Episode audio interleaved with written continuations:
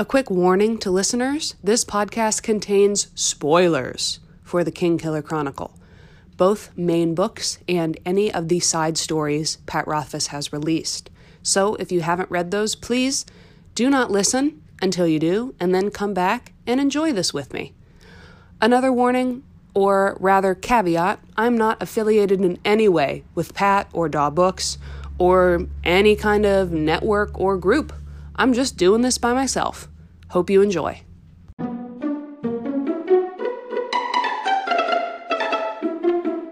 Welcome back to Entirely the Right Sort of Podcast. I hope you're all doing well, travelers. I also hope you've washed off your barbarian stink and put any musical instruments away because today we're going to Haert. Let's talk Vashet, baby. Let's talk about the Lethani. I really like Vashet who we're profiling today in case uh, that little song didn't make it clear. I'd say she's actually one of my favorite characters, and I didn't always feel this way. It took a few listens of the audiobook for me really to pick up kind of on her personality as more than just Kvothe's strict teacher who likes to hit him in the face and yell at him when he's being dense. Um, I think she's a perfect teacher for him. She speaks Aturan well. She's traveled. She's funny. She's not as restrained as other Adem. She's patient when she needs to be, but she's also strict when Kvothe is being particularly hard-headed and or violent and needs to be verbally or physically slapped around a bit. Plus, I just think she's cool. I'm going to plug myself real quick because if I had any say in anything, I think I should play Vashet in whatever movie or TV series or video game that they're cooking up. Here are my arguments. Um, she and I are probably similar in age because she's supposed to be 10 years older than Kvothe when he is 17. And I am approaching 30 this year, so she and I are, you know, in the in the ballpark. I also like to think of her as tall because she's about Kvothe's height. So a 17 year old boy well, maybe in in uh, the modern era, I don't know what proper height is in the four corners back in the day, but I like to think of Vashet as 5'10, which is my height.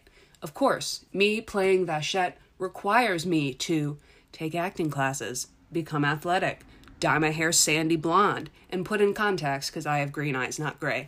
But anyone who's listening, Pat, Lin Manuel Miranda, um, Lionsgate Entertainment or whoever, HBO, Taika Waititi, I don't know. I'm willing to do that for a fee. Call me up.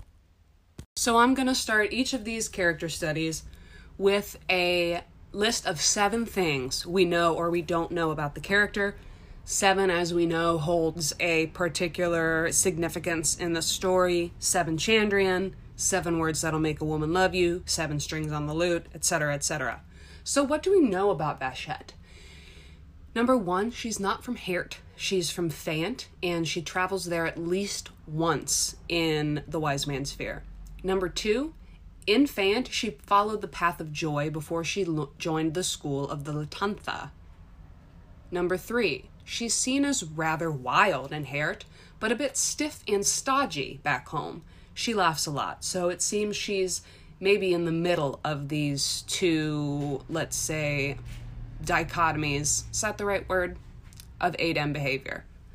Please let me know if that's not the right word. Number four, she traveled with a poet king in the small kingdoms for four years as captain and bodyguard.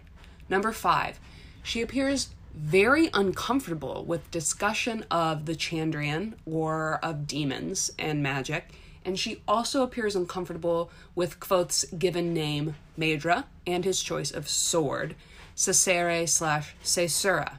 Number six, Vashet's name, when pronounced in different ways, means the hammer, the clay, and the spinning wheel. As she says, she is one which shapes and sharpens or destroys. And she says, only that which bend can teach. Bends, sorry. Number seven, Vashet is Magwyn's granddaughter, but we don't know anything else about her family or, I believe, what stone she has gained. Interesting to me thinking about it that Magwyn maybe moved from Fayent to Haert, or maybe always lived there. I don't know. We don't really know much about her family. Now, I just want to touch on what I just said, that last bit. I was on Reddit recently and came across something in a thread about Vashet and Magwyn. There was a comment from user, there were no prequels, that mentioned maybe grandmother is just a fond title for Magwyn, much like Gran um, in Levinshir, who we meet a little later in Wise Man's Fear. I hadn't considered that. So thank you to that user for opening my brain a little bit. This can explain two things. One, why Vashet did not tell Magwyn she had returned to Haert, and two, why Magwyn herself is in Haert when we know Vashet is from Fant. So it's possible uh, grandmother is just something everyone calls Magwyn as the distinguished older lady of the city. I think that her calling Vashet her little rabbit maybe indicates familiarity and a family tie, but I always have found it curious that Vashet did not go visit Magwyn if they truly are family. We're not really sure how close the Adem family unit is, especially with the mercenaries, though we do know Ademre is a matriarchal society. It's possible Magwyn is so important that maybe Vashet keeps a little professional distance from her. It's also possible Vashet does not have the same respect for Magwyn that Shehyn does, so she didn't come immediately to see her. And it also seems like Vashet had just returned before beginning to teach Kvothe, so maybe she just lost track of time and, you know, like any 20 something, thinks she's too busy to go see her grandma. Let's zoom out and talk about Ademre itself real quick. I actually just finished a paper for an American Studies class that I took when I was abroad on transnationalism and brevity, and I shoehorned Ademre in there real quick haven't gotten the grade back, but I've been thinking about it a lot. To me, the Adem are similar to some other fantasy tropes. They're a warrior culture, isolated from society. The rest of the world thinks that they're odd. They follow their own philosophy and they have their own language, etc., etc. So the mercenaries are world travelers, but from what we know, the Adem still think their way of life is quite superior. It's civilization, and those in the four corners and maybe elsewhere are barbarians. They see their hand language also as much more civilized and subtle, and their language reflects stillness and silence, which Vashet says is the heart of Adem. There's also the much discussed belief in female reproduction, where they believe men play no part in baby making, and call the barbarian belief man mothers, which Kvothe tries to argue with Penthe about before wisely realizing this is a battle he ain't gonna win. They're also not monogamous partners, so they have different ideas of physical intimacy. Also, perhaps one of the most shocking things to Kvothe is their stance on music. It's seen as an extraordinarily intimate thing. Vashet tells him to hide his lute while he's in Haert and encourages him not even to tell anyone he's a musician, because they would think of him as a whore. Kvothe definitely has some culture shock while he's in Ademre, but he gets a lot out of the experience. Of course, getting Caesura slash Caesura, and also getting closer to fully understanding that long sought name of the wind. Now, my friends and fellow travelers, we turn to what I think are the two most interesting things to discuss about Vashet her poet king in the Small Kingdoms, and her seeming reluctance to talk about the Chandrian or anything arcane. I'm also going to get into larger theories and predictions so buckle up, buddy. Let's start with her attitude about the Rinta slash demons, not really demons, slash Chandrian. Now, I believe Kvothe asked Vashet first if the Adem have stories about the Chandrian. Then he asks Shehyn after she mentions the Rinta and the bandit camp, which is after his test at the sword tree. Then he asks Vashet again to ask Shehyn when he finally gets to hear the Adem names for the Chandrian, which I will probably not say just to be safe, it is after his stone trial, right before Magwyn gives him a name. We get a nice recap of this from Reddit user Jazer1. If you want to go look that up, you can Google Vashet Chandrian and probably get there. Each time the Chandrian are mentioned and Vashet and Kvothe are alone, she goes from her expressive self to suddenly impassive and she switches to hand language as if to hide her true feelings and emotions. She also exhibits this discomfort um, quite brazenly, I would say, when Kvothe is t- first talking with Shehyn about it and requests that they change the subject. So, why is this? We don't know if the Adem are religious or if they're superstitious at all. We do know they place great emphasis on names and that they have their thousand miles, thousand nights rule about speaking the true names of the Chandrian.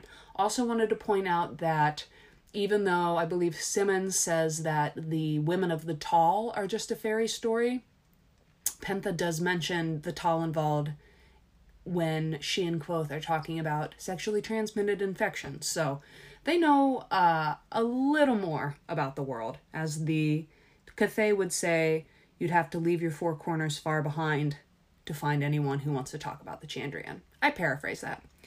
So, onto the Rinta.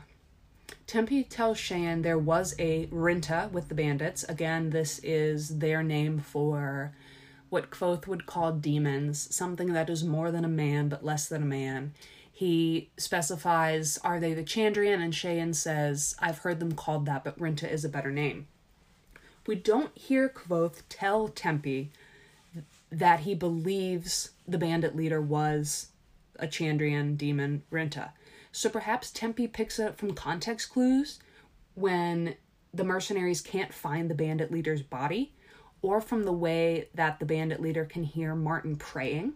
Or perhaps Kvothe did mention something to him about it, but Pat did not include this in the book. I don't think that's as valid of a maybe just because Kvothe is pretty hesitant to talk to anyone about the Chandrian. I digress. I think maybe Vashet knows something about the Chandrian, that she saw or experienced something while she was in the Small Kingdoms or with the guy from the Small Kingdoms, maybe not there. It's a it's a little um, ambiguous as to whether or not she was actually in the Small Kingdoms or if the Poet King was just from the Small Kingdoms. So maybe a little tinfoil there. Again, we've been waiting nine years for this next book and we're all going crazy. Vashet also tells Kvothe that she and Shehyn both notice something troubling in his spirit. So maybe Vashet is just worried at first that Kvothe could be seeking knowledge to join the Chandrian. This could also be why she seems hesitant to choose a sword for him, and especially that particular sword, and why she expresses some surprise or discomfort at the name Magwyn gives him. This could be because she knows he has a darker side and she has reservations about handing him a weapon and handing him more knowledge. Shehyn herself is cautious about telling him the story of the seven cities and one city, but she does it. She also does not argue with his insistence on killing the Rinta, who, by the way, is almost definitely Cinder. She only tells him that he will need more than the Ketan to do so. It is Vashet who is so hesitant, whose face goes blank whenever he mentions the Chandrian. I'm sure there's a theory out there that she is somehow tied to them or working for them, but I would like that not to be true because I quite like her. I do think she knows more than she is letting on. Quick side note I want to say here now that both Sasura and Folly are referred to in the books in feminine terms, so I'm going to include them in a future female characters character study episode because this is my podcast and I can do what I want. Next, let's move on to the Poet King, and in this section, we'll get into a little king killing theory. We get a bit of information about this Poet King sprinkled in. Vashet was his bodyguard and captain for four years. Interesting, she notes he is a poet who happened to be a king, not the other way around. Vashet knows how different intimacy and procreation are viewed in the Four Corners because of her conversations with him, and we get the iconic there is a great deal of difference between a penis and a heart line at the end of chapter 124 in Wise Man's Fear. We don't get much about the small kingdoms in the text. You can figure out its borders somewhat easily in the book maps, but the map on Pat's website is color coded, so we can discern that the small kingdoms includes the main area, Junpui, some land south of Ventus, and what looks like a little bit of land between Modeg and Ventus, north of Tinue. What we do get about the small kingdoms is first from Kvothe, only priests and fools expect the roads there to be safe. From Caudicus, that a large portion of the small kingdoms was once ruled by the Lacklesses.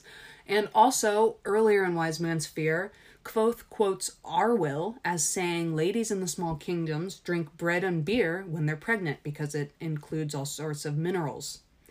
Kvothe also spends time in Junpui after he's shipwrecked in Wise Man's Fear, and he mentions in Name of the Wind that they have harsh punishments for breaking the law when he's bartering with a shopkeeper in Tarbean. So, the Poet King. Why include this dude in the narrative? Here I'm going to get into a little bit of broader theory, so thanks to Vashet for opening that door for me. Given what we know about Kvothe and what he's done, a poet king sounds significant because Kvothe is, of course, called King Killer, and the smith's Prentice refers to his sword being a poet killer. Is Vashet's former client from the same from the small kingdom, excuse me, the king that Kvothe kills, or the poet he kills, is he the same guy, or does both kill both a poet and a king separately? And is him killing a poet even reality or just a rumor? I can't answer any of these, of course, unfortunately, but I am gonna speculate, gosh darn it. Note that there are also rumors Kvothe killed an angel, which I'm sure I will bring up at some point, and that he killed a man in Imre in front of the fountain, cracked the cobblestones, they said they can never be mended. Introducing a new character as Vashet's Poet King or establishing a current character as this Poet King could have big implications for the story because it could bring Kvothe into direct conflict with the Adem and with his teacher. It's very possible that Pat put this guy in as a deliberate misdirect or as a piece of world building to explain Vashet's history. Personally, I think there are bigger implications with both killing known characters, or one that we've heard more about, such as Roderick Calanthus, whom, by the way, I think is probably the king he kills, just because we get so many hints in Wise Man's Fear about it, and because there are also hints that the penitent king in the uh, main story is Alveron, and that Navarre is in Ventus. Who else could these victims of Kvothe be? If circumstances line up, both Simmon and Ambrose could become kings in their countries, and they are also poets. Sim and Ambrose are more likely to be an Imre than Calanthus or Alveron, or maybe this guy from the Small Kingdoms, of course, giving their proximity to the university. I'm probably going to get into this more later in a future podcast since we have strayed a little from the path of Vashet, path of the hammer, but I'm going to share a link or two on Twitter and will include what I think is a fascinating theory from Reddit about Simmon being the king killer. All in all, I think Kvothe does a lot of growth in Ademre, and Vashet certainly helps him, um, protects him in a way I think is so crucial to his development and the things he learns and is kind of his go between with Shehyn. So even though she const- constantly rags on Tempi for being stupid, um, I really like her. Um, thank you for listening to this podcast. Thank you to everyone who's followed me on Twitter in the past week. It's been nice to hear from the KKC community and the podcast community. A special thanks to Mandy from Caster Quest for reaching out seeing if I need anything. You can find me on Twitter if you haven't already at ETRSOP, which stands for Entirely the Right Sort of Podcast, or email me at ETRSOP at gmail.com. I'm still hoping to find someone to make cover art for the podcast and maybe a little bit of loop music for the intro because right now I'm using provided music from Anchor.fm, which is a great service, and that music is nice, but it doesn't quite have the right feel because I don't think it's a loop. I hope you'll all enjoy me join me again next time when I discuss a certain scriv from Modeg. Until then, may all your stories be glad ones and your roads be smooth and short.